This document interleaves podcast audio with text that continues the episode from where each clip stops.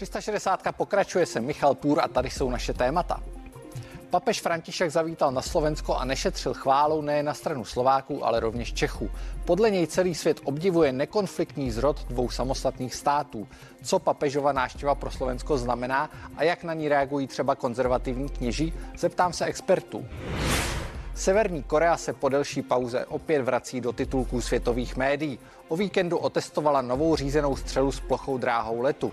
Demonstrace síly se ovšem neúčastnil Kim Jong-un. Kam zmizel? Budu se ptát experta.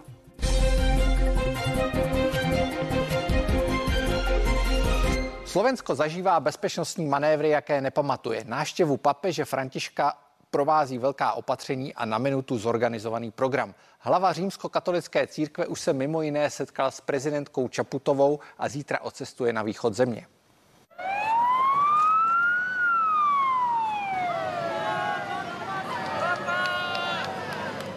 Pětimilionovém Slovensku se přes 70% obyvatel hlásí ke katolické církvi a tak není divu, že pobyt papeže Františka vzbuzoval na každém kroku obrovské pozdvižení. Tento poutník například neváhal za svatým otcem vyrazit z 200 kilometrů vzdálené Žiliny. Očekávám prvom rade to, že nám odozdá svoje svedectvo viery, tu lásku, čo má v srdci, 84-letý papež je známý i svým nevždy očekávaným jednáním, kterým přivádí k šílenství svou ochranku i doprovod. Nesklamal ani dnes, když při cestě z prezidentského paláce nechal zastavit svou kolonu a vyšel z auta na ulici pozdravit se s lidmi. Veľmi som bola prekvapená, dojata, ešte teraz mi doplaču. Požehnal deti, aj nás a rozdali im teda tieto krásne e, ružence ako spomienku. Máme zážitok na celý život. Návštěva papeže tady na Slovensku mě osobně udivuje mimo jiné naprosto puntičkářským dodržováním jeho časového harmonogramu. Na minutu přesně tak například dosedlo jeho letadlo na bratislavském letišti a na minutu přesně dorazil svatý otec i sem do prezidentského paláce. Životný zážitok vidieť pápeža naživo. Na Slovensku je to teraz také rozbíjané, takže hádám to tu zmieri a zmierni sa to.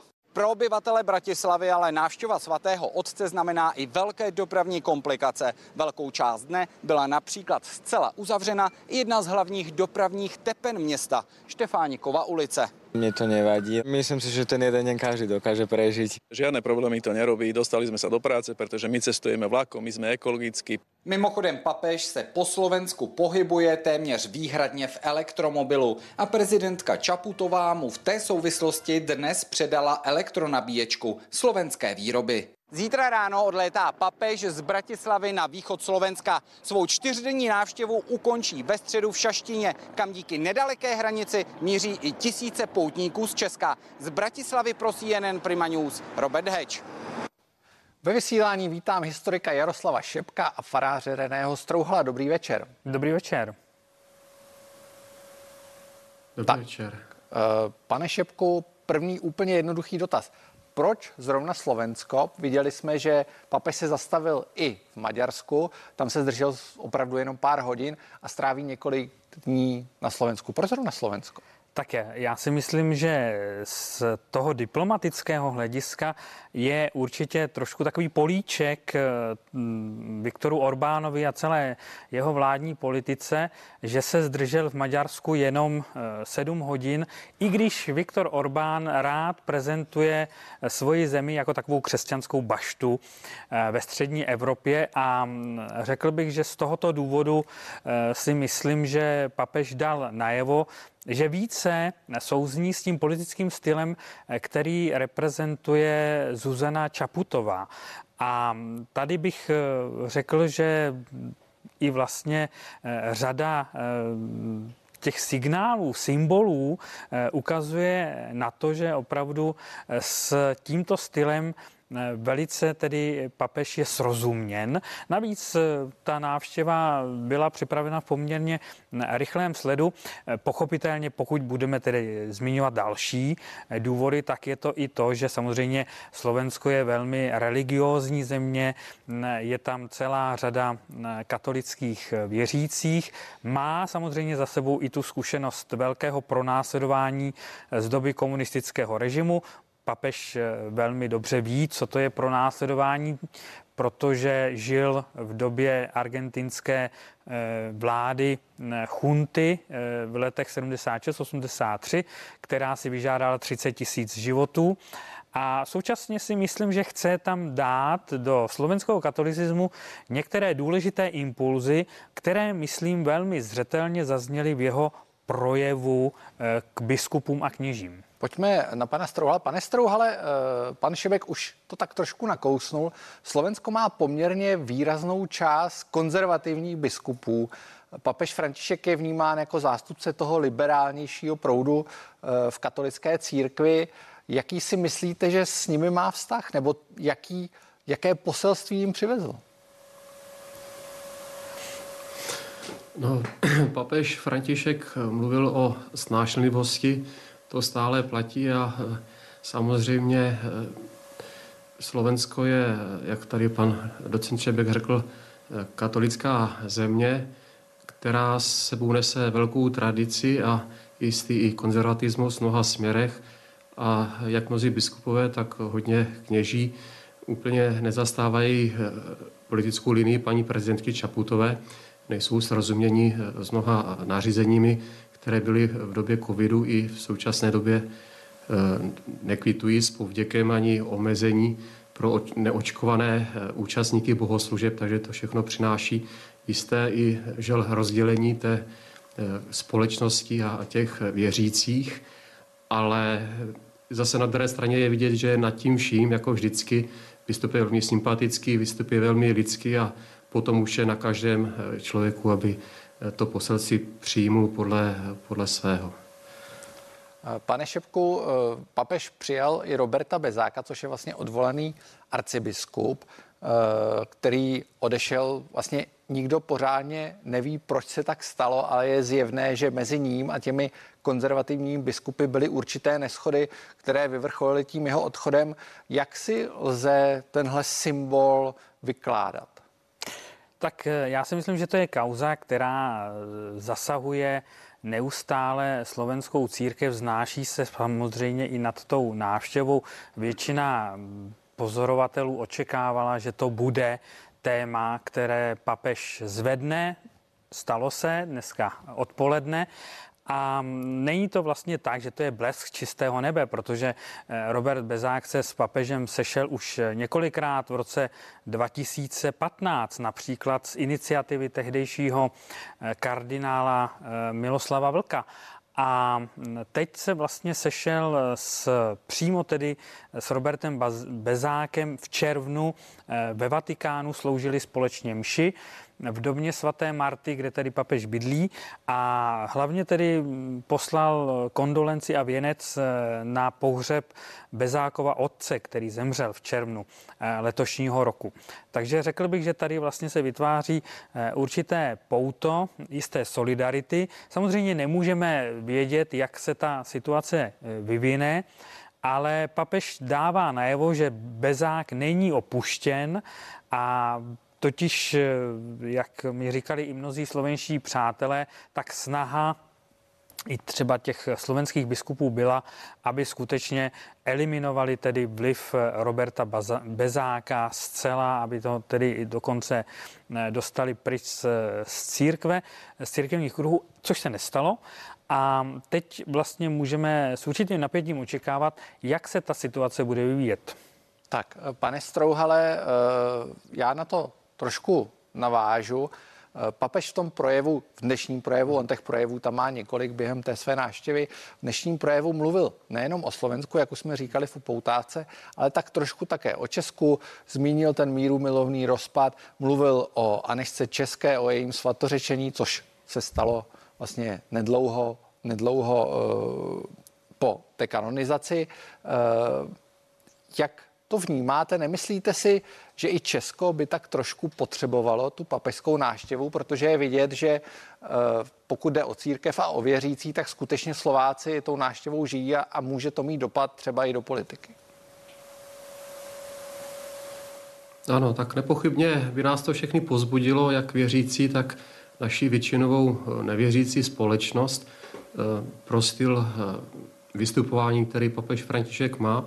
No je pravdou, že papeže Františka zval pan prezident, také ho zval pan předseda eh, poslanecké sněmovny a dokonce teda i oficiálně naši biskupové, Česká biskupská konference na Velehrad nejdříve, potom teda aspoň do Prahy na krátkou návštěvu, ale žádného oficiálního vyjádření se nedočkali.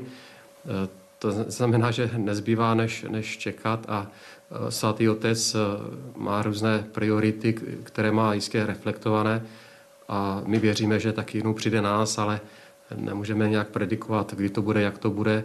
Rozhodně, rozhodně e, by nám to pomohlo v jistém snad sjednocení. Pane Šepku, proč si myslíte, že papež se k té případné návštěvě nevyjádřil? Úplně lidsky řečeno, proč vlastně nepřijel?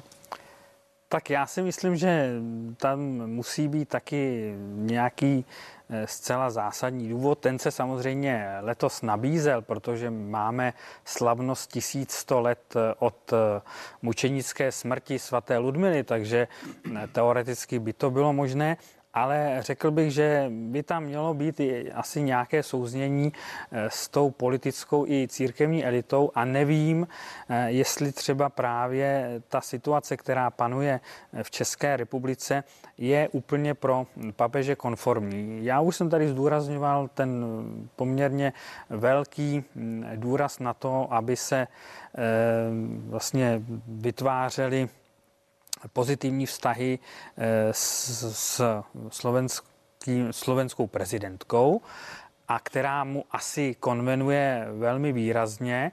Eh, takže já si myslím, eh, že tento určitý vlastně moment zblížení pohledu na to, jak řešit situaci ve světě, jak vlastně se dívat na roli církve, tak mu možná tady chybí, ale to teď spekuluji. To samozřejmě je otázka samozřejmě, která by spíše směřovala do státního sekretariátu. K tomu se ještě nepochybně dostaneme, pane ale Mně se v souvislosti s tím, co říká pan Šebek, vybavila jedna věta eh, z rozhovoru, který jste poměrně nedávno poskytl, eh, kde mluvíte o papeži Františkovi a říkáte, mám o něj obavy ze strany extremistů jiných náboženství, politických diktatur či příliš konzervativně smýšlejících katolíků. Eh, v čele katolické církve v Česku stojí Dominik Duka, který je považován spíš za ten konzervativní směr. Eh, prezidentem je Miloš Zeman, který asi taky není považován za úplného liberála, stejně jako třeba premiér Andrej Babiš. Myslíte si, že, že pro něj je tohle důležitý moment, důležitý symbol? No, myslím si, že opravdu, že je to těžko, těžko posuzovat, protože ty informace eh, Apoštolský stolec má prostřednictvím pana Nuncia a eh, dalších jako kanálů, ale eh, to zdá úplně, úplně, úplně prim hraje, hraje třeba na Slovensku sympatie k paní prezidentce nebo u nás asympatie, možná sympatie, o které se můžeme domnívat, ale nemáme, nemáme ji potvrzenou to opravdu těžko, těžko rozhodovat. A, a musíme taky uvážit, že eh, stran toho všeho eh, svatý otec často jezdí do, do země, kde, a kde je i málo křesťanů, které chce pozbudit ve víře a že prostě ty jeho priority jsou i někdy jakoby sociální a jezdí tam, kde, kde nějaké trápení, kde to nějak eh, jakoby vnímá. Takže mám za to, že to asi úplně pro něho nebude základní průběžský kámen politická situace u nás nebo naladění eh, pana kardinála a podobně. Pane Šepku, myslíte si to samé? Ono se totiž mluví o tom a není to žádné veřejné tajemství, eh, že Dominik Duka v podstatě by mohl poměrně brzy skončit v té své funkci arcibiskupa. Eh, nemyslíte si, že to je ta příležitost, kdy by mohl papež František přijet do Česka? Já bych jenom tady ještě k tomu dodal, že samozřejmě eh, je pravdou, co říkal pan farář Strouhal, že papež eh, nakonec má mnoho důvodů, proč přijet eh, do nějaké země ale mm, tady bych ještě k Dominikovi Dukovi eh, poznamenal, že on například eh, bude mít velmi důležitou roli i při této papežově návštěvě na Slovensku, protože bude sloužit mši eh, pro mládež v Košicích, takže není to tak, že by prostě tady panovala nějaká chladná atmosféra. mezi, mezi papežem a kardinálem Dukou. Ale on samozřejmě reaguje na to, že ve střední Evropě jsou prostě tendence, které podporují určitý nacionální populismus. Eh, jak už jsem řekl, v podstatě velmi symptomatická byla právě ta blesková návštěva v Maďarsku, eh, která vlastně proběhla hlavně z toho důvodu, aby se papež zúčastnil eucharistického kongresu. A v podstatě to setkání s politickou elitou země v čele tedy s prezidentem a Viktorem Orbánem byla v podstatě taková formální. Takže tady bych řekl, že je vidět, že samozřejmě eh, ta politická situace poněkud ovlivňuje eh, papeže v tom, eh, že by samozřejmě dal rád impulzy k tomu, hm, aby se tento, tento stav trošku změnil. Velmi intenzivně to samozřejmě zaznívalo dnes už ode mě zmíněném projevu pro biskupy a kněze, kde říkal, že církev se má otevřít, Církev má být kreativní v tom, eh, jak eh, hlásat evangelium a hlavně má vytvářet dialog. Nikoliv se zabírat do nějakých hradů, eh, do nějakých třeba technologicky tedy řečeno i sociálních bublin, a tam vlastně setrvávat, ale má se tedy daleko víc otevřít lidem různých názorů. To znamená, já bych to tak viděl, aby i vlastně církev u nás se daleko více snažila o dialog s občanskou společností. Eh, pane Strouhale, já navážu na to, co říká pan Šebek. Eh, vy jste v tom rozhovoru, který já jsem předtím citoval, řekl, že vás překvapuje vám obrovskou inspirací kreativita papeže Františka. Myslíte si, že se mu daří plnit tu jeho roli, alespoň tu roli tak, jak ji vnímáte vy, jako někoho, kdo tu církev otvírá nějakému dialogu, nejenom dialogu s občanskou společností, ale i z dialogu s ostatními nábožen, náboženstvími, protože viděli jsme, že dneska zaznělo v Bratislavě i poměrně výrazné odsouzení antisemitismu. E, myslíte si, že ta role papeže Františka je úspěšná? No, co se týká eh, zbuzování dialogu, ať už to eh, budí jakýkoliv emoce, i to je, může, může být plodné a efektivní, tak to se mu daří, eh, ať se to týká náboženské oblasti, ekumenického soužití církví i prostě dialogu s občanskou společností, dokonce i se setem vědy, vědy a umění. To, se, to bych řekl, že se mu daří a někdy to může přinést různé reakce. Zítra svatý otec se má setkat s romskou komunitou. Mnozí to komentují, eh, dokonce i kněží tak, že si připadají, že, že jsou favorizováni Romové na základě toho, že eh, nejsou ti úplně podle nich nejchudší, o tom se mohou vést polemiky, kdo je chudý, nechudý, kdo jaké, má jak, jaké dávky, nemá jaké dávky, ale eh, svatý otec to vidí v jiné optice, protože se nějak snaží věnovat i těm exkludovaným skupinám na okraji, periferii společnosti a tak dále. Takže i když eh, jeho kroky eh, budí eh, negativní moce, tak já myslím, že, že to dělá velmi sofistikovaně, že mu o to jde minimálně otevřít společnost mnoha otázkám, která, které si neklade, anebo které si nechce klást. Dobře, já vám oběma moc krát děkuji za rozhovor a přeji hezký večer. Já děkuji za pozvání a také hezký večer.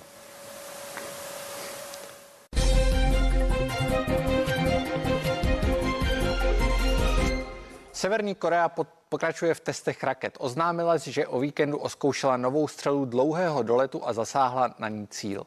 Tradičně se nabízí otázka, jestli tato raketa dokáže nést jadernou hlavici a případně co severokorejská propaganda testem maskuje. Pokud Severní Korea pokračuje v aktivitách v oblasti jaderných raket, jako jsou odpaly řízených střel, myslím, že to ukazuje, jak naléhavé je obnovení dialogu a diplomacie.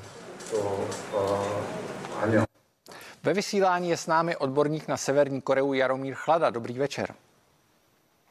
Dobrý večer. Eh, jak vnímáte ten test rakety, protože dlouho jsme o Severní Koreji neslyšeli a najednou eh, další raketa?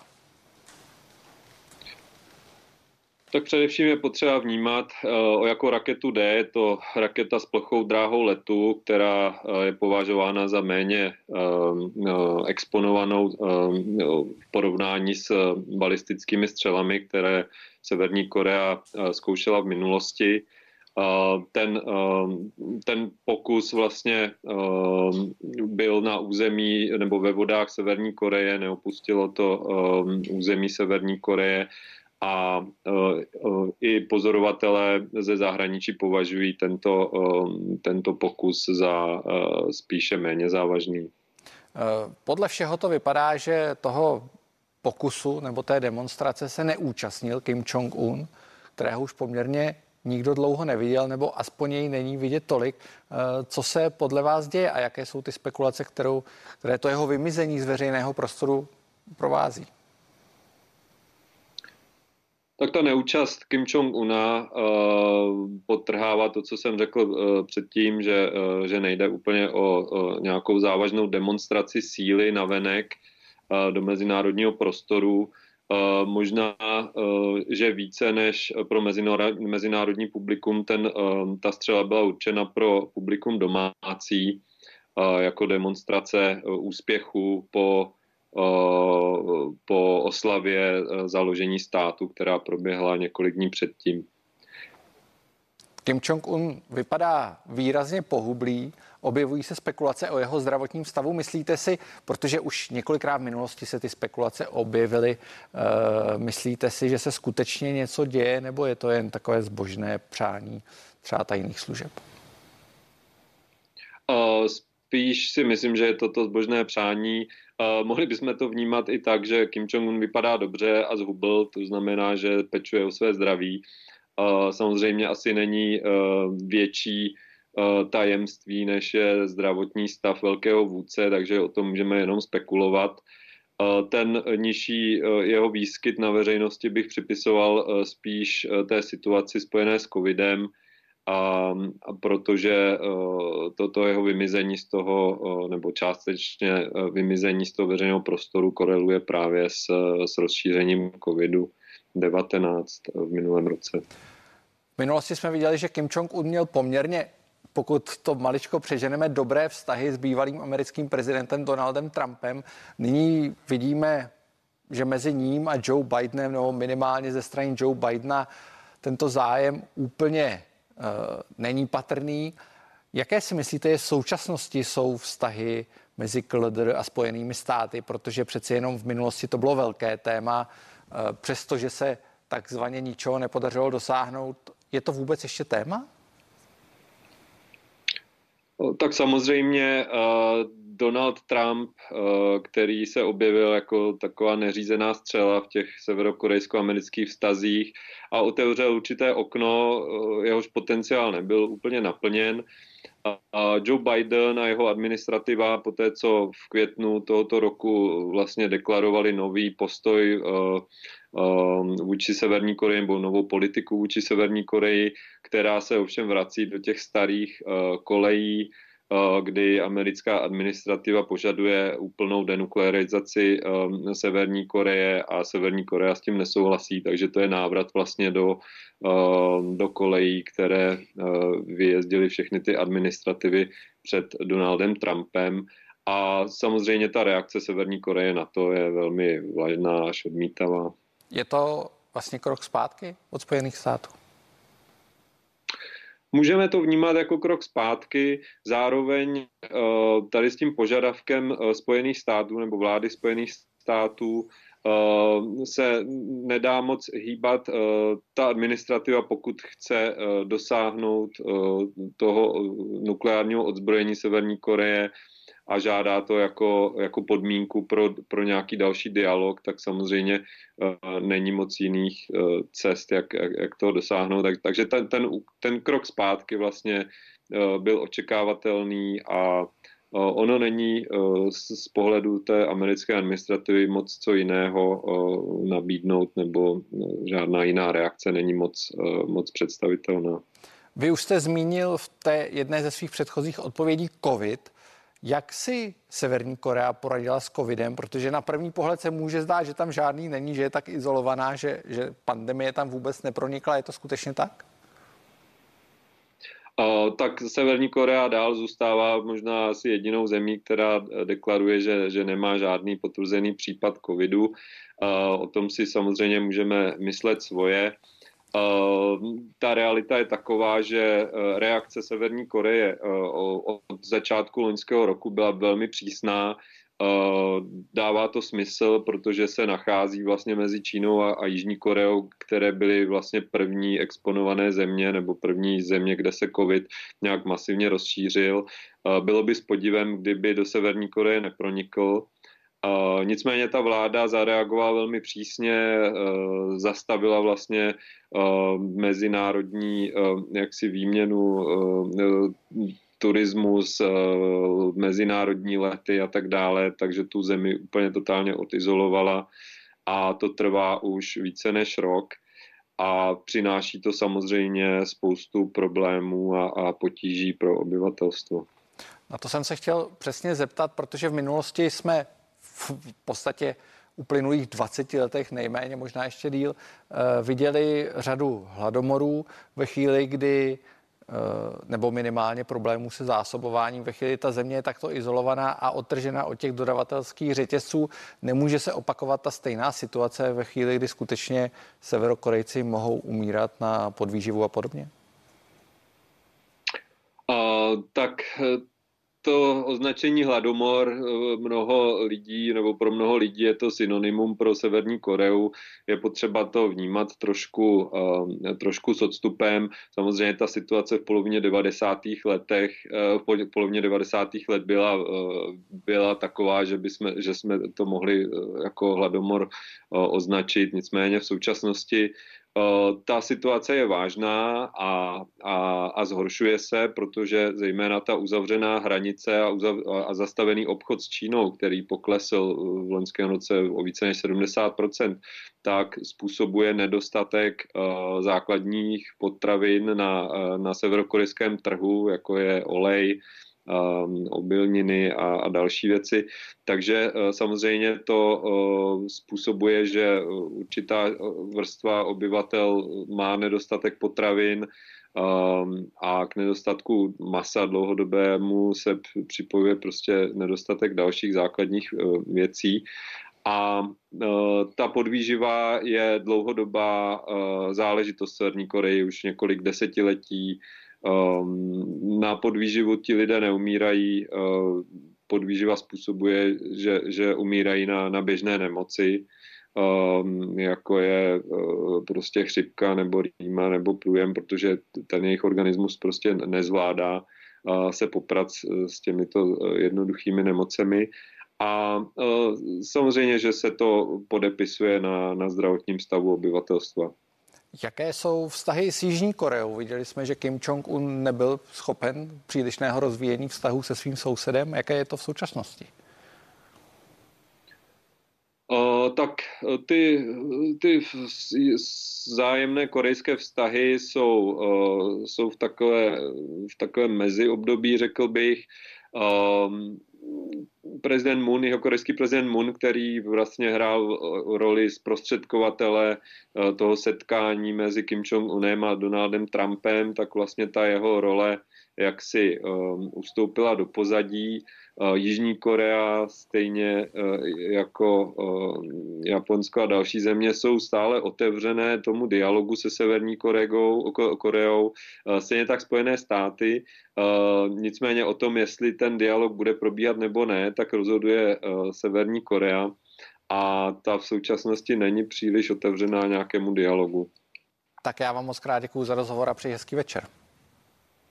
Vám taky, nashledanou. Jsme na konci. Děkuji, že jste se dívali a těším se na vás zase zítra v tradičním čase. Hezký zbytek večera.